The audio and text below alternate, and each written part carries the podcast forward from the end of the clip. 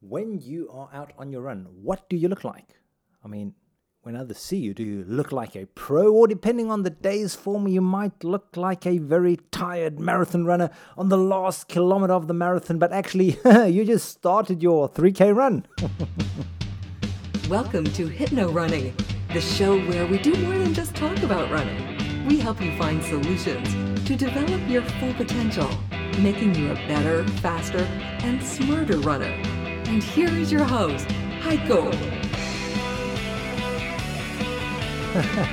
Without knowing you, I suppose, if I'd be looking at you, you have a pair of fancy running shoes. I surely hope you do.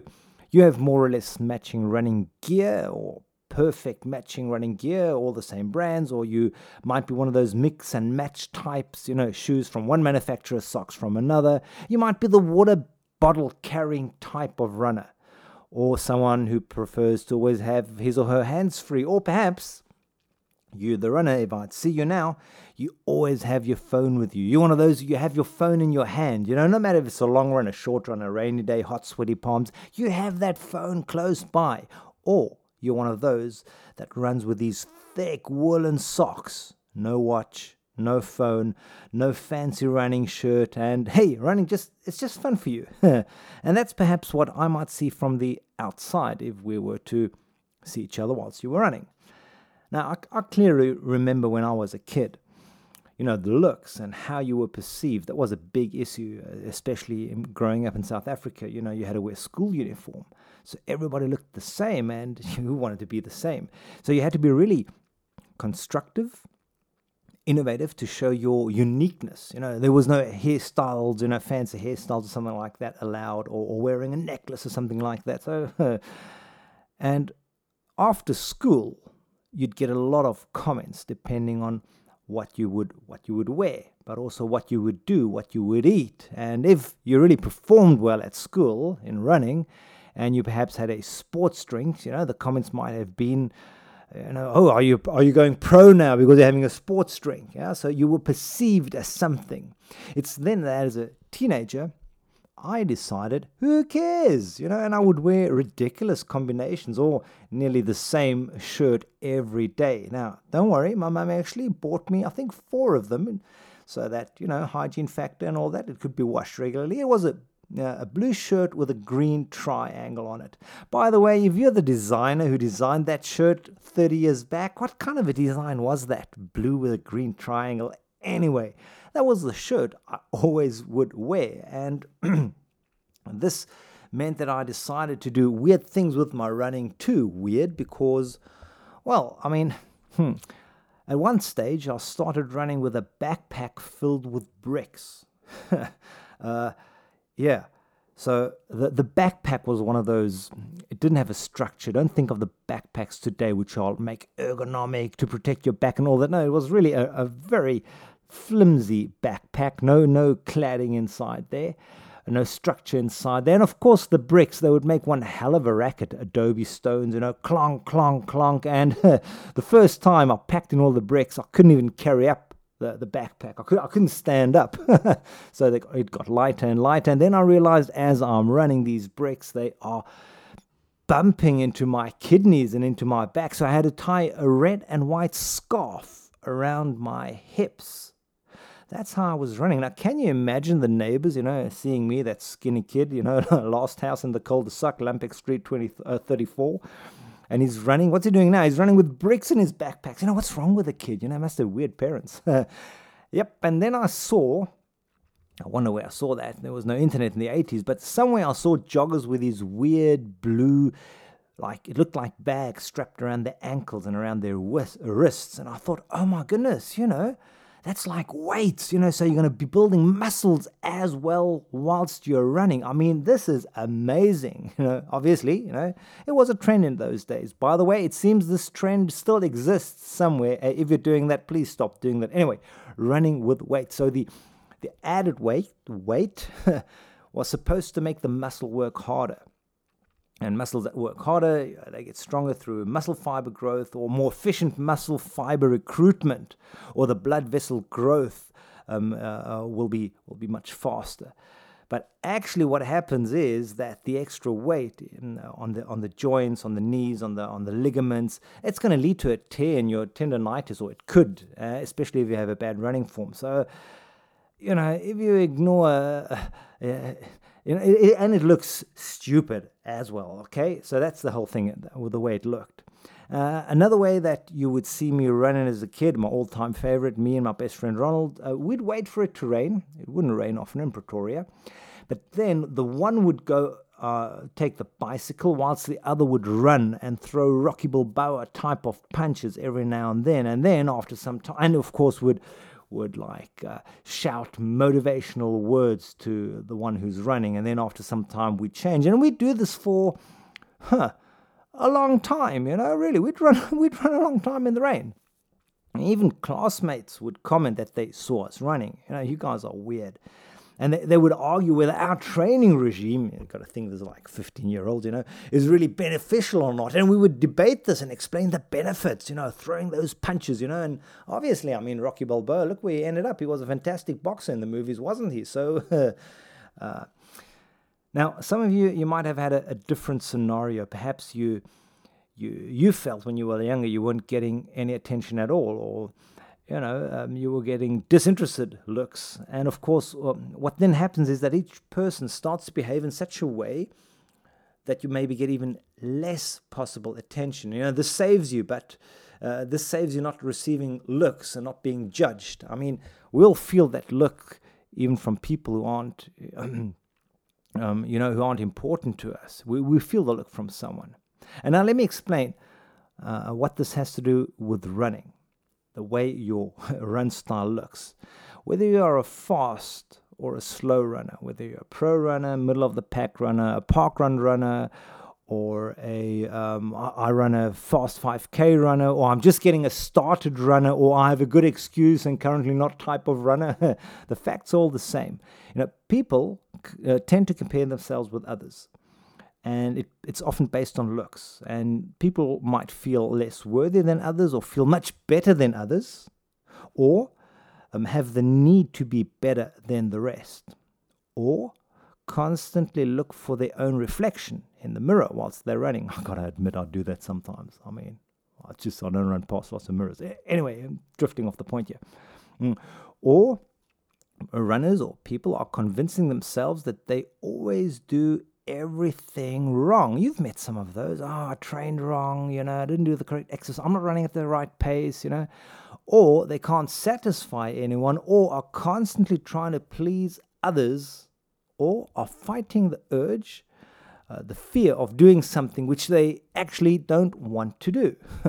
Means, and, and, and all this is, is, it happens via looks and then it starts a internal dialogue and this internal voice is the one which gives you drive so that you perform more and that for example if yesterday's run wasn't good enough um, that is then when the inner critic is going to going to be belittling yourself and even judge yourself, usually very, very harshly. You know, sometimes we speak to ourselves so harshly that if you were to speak to your best friend like that aloud, he or she would tell you, you know what, forget it. Up to here, we're through, we're over.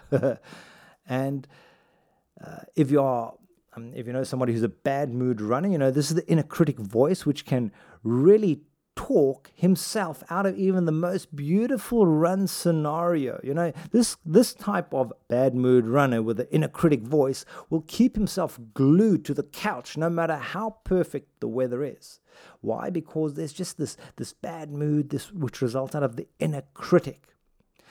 And of course, not all these internal looks are, are bad or negative the, the, um, a, a, lot of it, there's room, for example, for the internal analysis. And this is the view you have of yourself when you observe and you, you comment and you dissect your run and its run performance in each area, from the warm up to the actual run to the pacing, right through um, uh, until the finish sprint and until what you do, uh, whether you do stretching there afterwards or your cool down. Oh, and hang on, uh, we shouldn't forget there's also the sarcastical, the cynical voice, which then would even belittle such a performance or wouldn't even take it seriously, right? So maybe you, you did a training run and and you gave it your all, which which it is what it is today. Perhaps today it wasn't such a good run, and the next thing, the sarcastic, cynical voice comes out, and of course, you know uh, these are not real people that are talking inside your head, but it is thought patterns from an internal viewpoint that internally judge your performance. Wow, it's a complex situation, isn't it? and all of it is based on how you look, how others see you, how you look at yourself. So how about today? You start to you start to use and to learn um, and identify which voice is the most prominent in your head, especially which uh, which voice is prominent under which circumstances.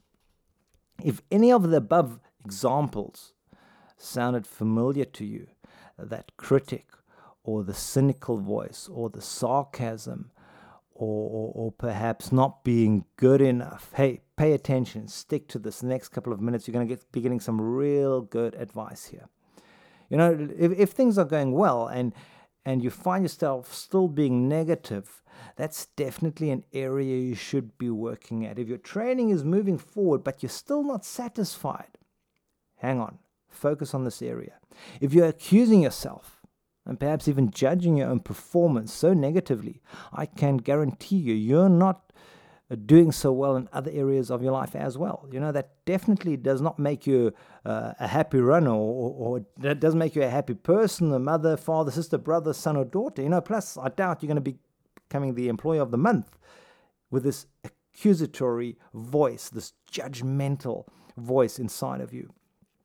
If it's happening in your sports, it's happening in other areas in your life as well you know uh, by constantly analyzing uh, you know that you're gonna you're gonna lose that joy uh, not not the constant analyzing but the constant accusing yourself. You're gonna be losing your joy you know constantly for example having that app tracking your own performance every run um, or wearing your heart rate monitor on on every run uh, timing with precision every single run. This is going to lead to to unsatisfactory results because you know, no matter how good you are overall, there are going to be some bad runs. And if you're too accusatory, if you if you are too strong in, in judging yourself, wow, you're going to lose that original joy that made you start running in the first place. You know, by just going for a run and letting the spur of the moment decide whether you're going to turn left, whether you're going to turn right, whether you're going to carry on, or maybe you're going to sprint towards the next lamppost, or you know, just just keep it as it is and just go even longer than you anticipated.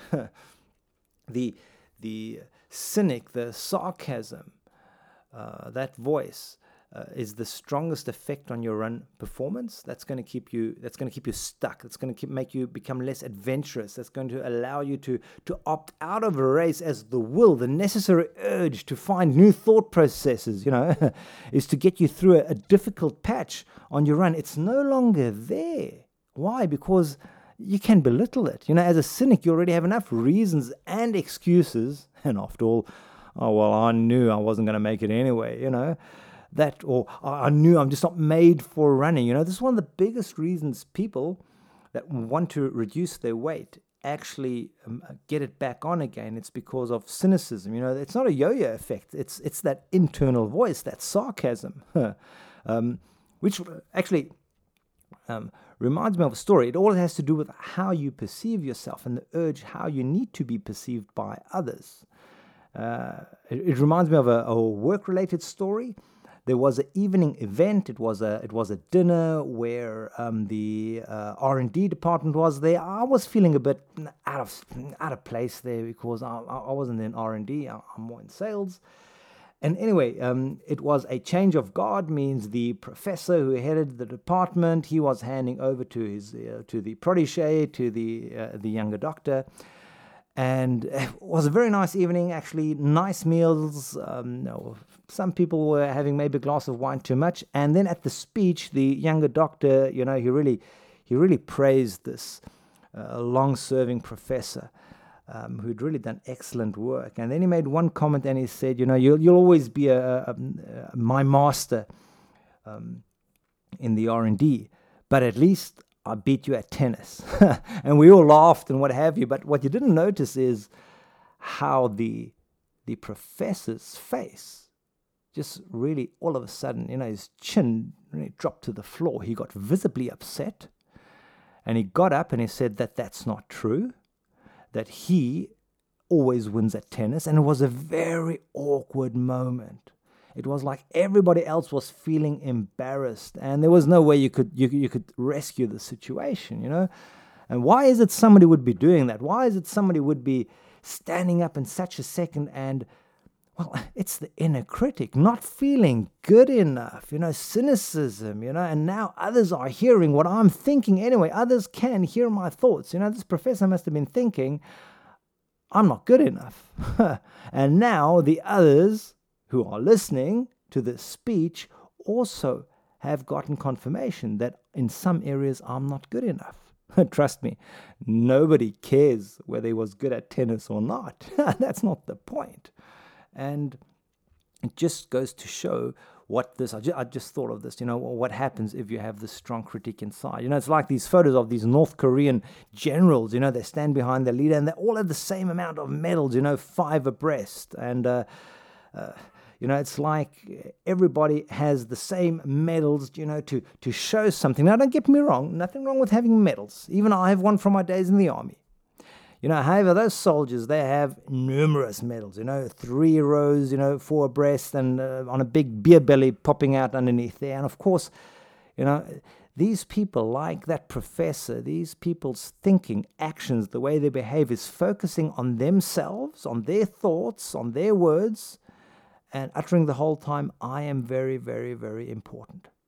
And if you're listening to this and you're one of those who has many run medals, congratulations. So do I. Be proud of them. And this is not addressing you or your medals, don't get me wrong. It is addressing whether there are some areas in your running personality, in your character as a runner, that are keeping you from your goals, that are keeping you from becoming the best runner you could be.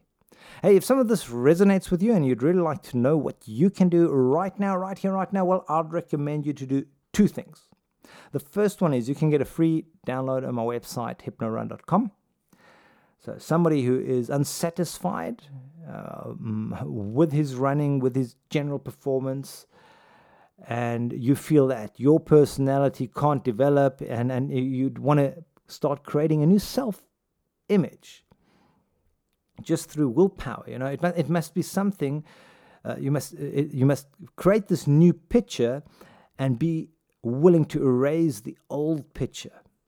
And the easiest one is to erase the fear of failure.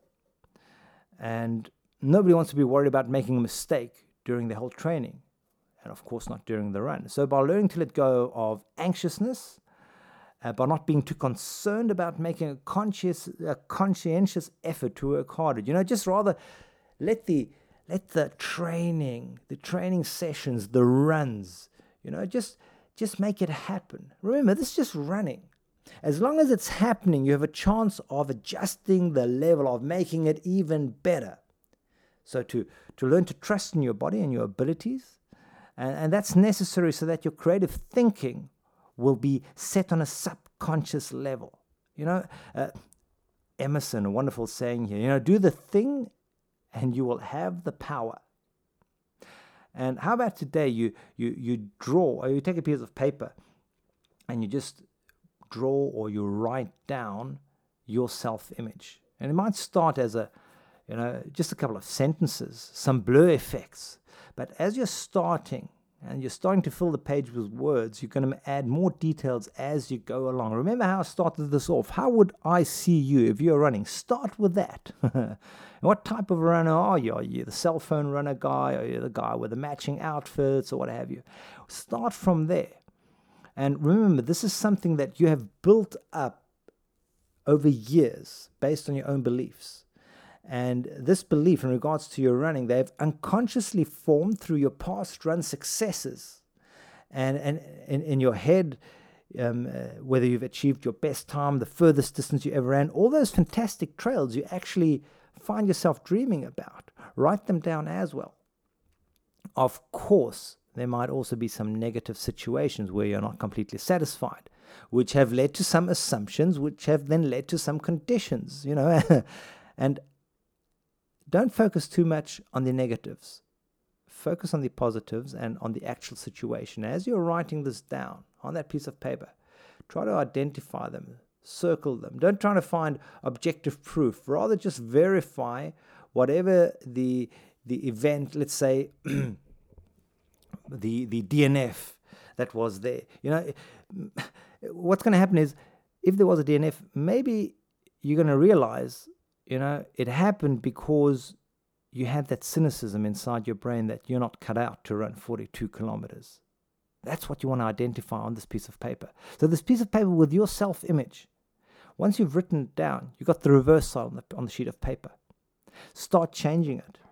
Nobody's too young or too inexperienced or too old or you know, you know uh, too stubborn to actually start changing that. And start off by changing the, the, your run with the weak areas in your head. Because if you have that negative thought and you can erase that, I can guarantee you that's going to lead you to a much stronger run performance in the future. And no, I'm not talking about oh, he's talking about self uh, positive thinking, yeah, positive. No, I'm talking about really spending five minutes writing down your self image, how you see yourself, and finding those patches, those scratches, those those areas which aren't necessarily true. Like I don't like running a 5k, you know, I'm not, oh, I'm not capable of running a fast 5k, or I don't feel comfortable on the marathon distance, you know.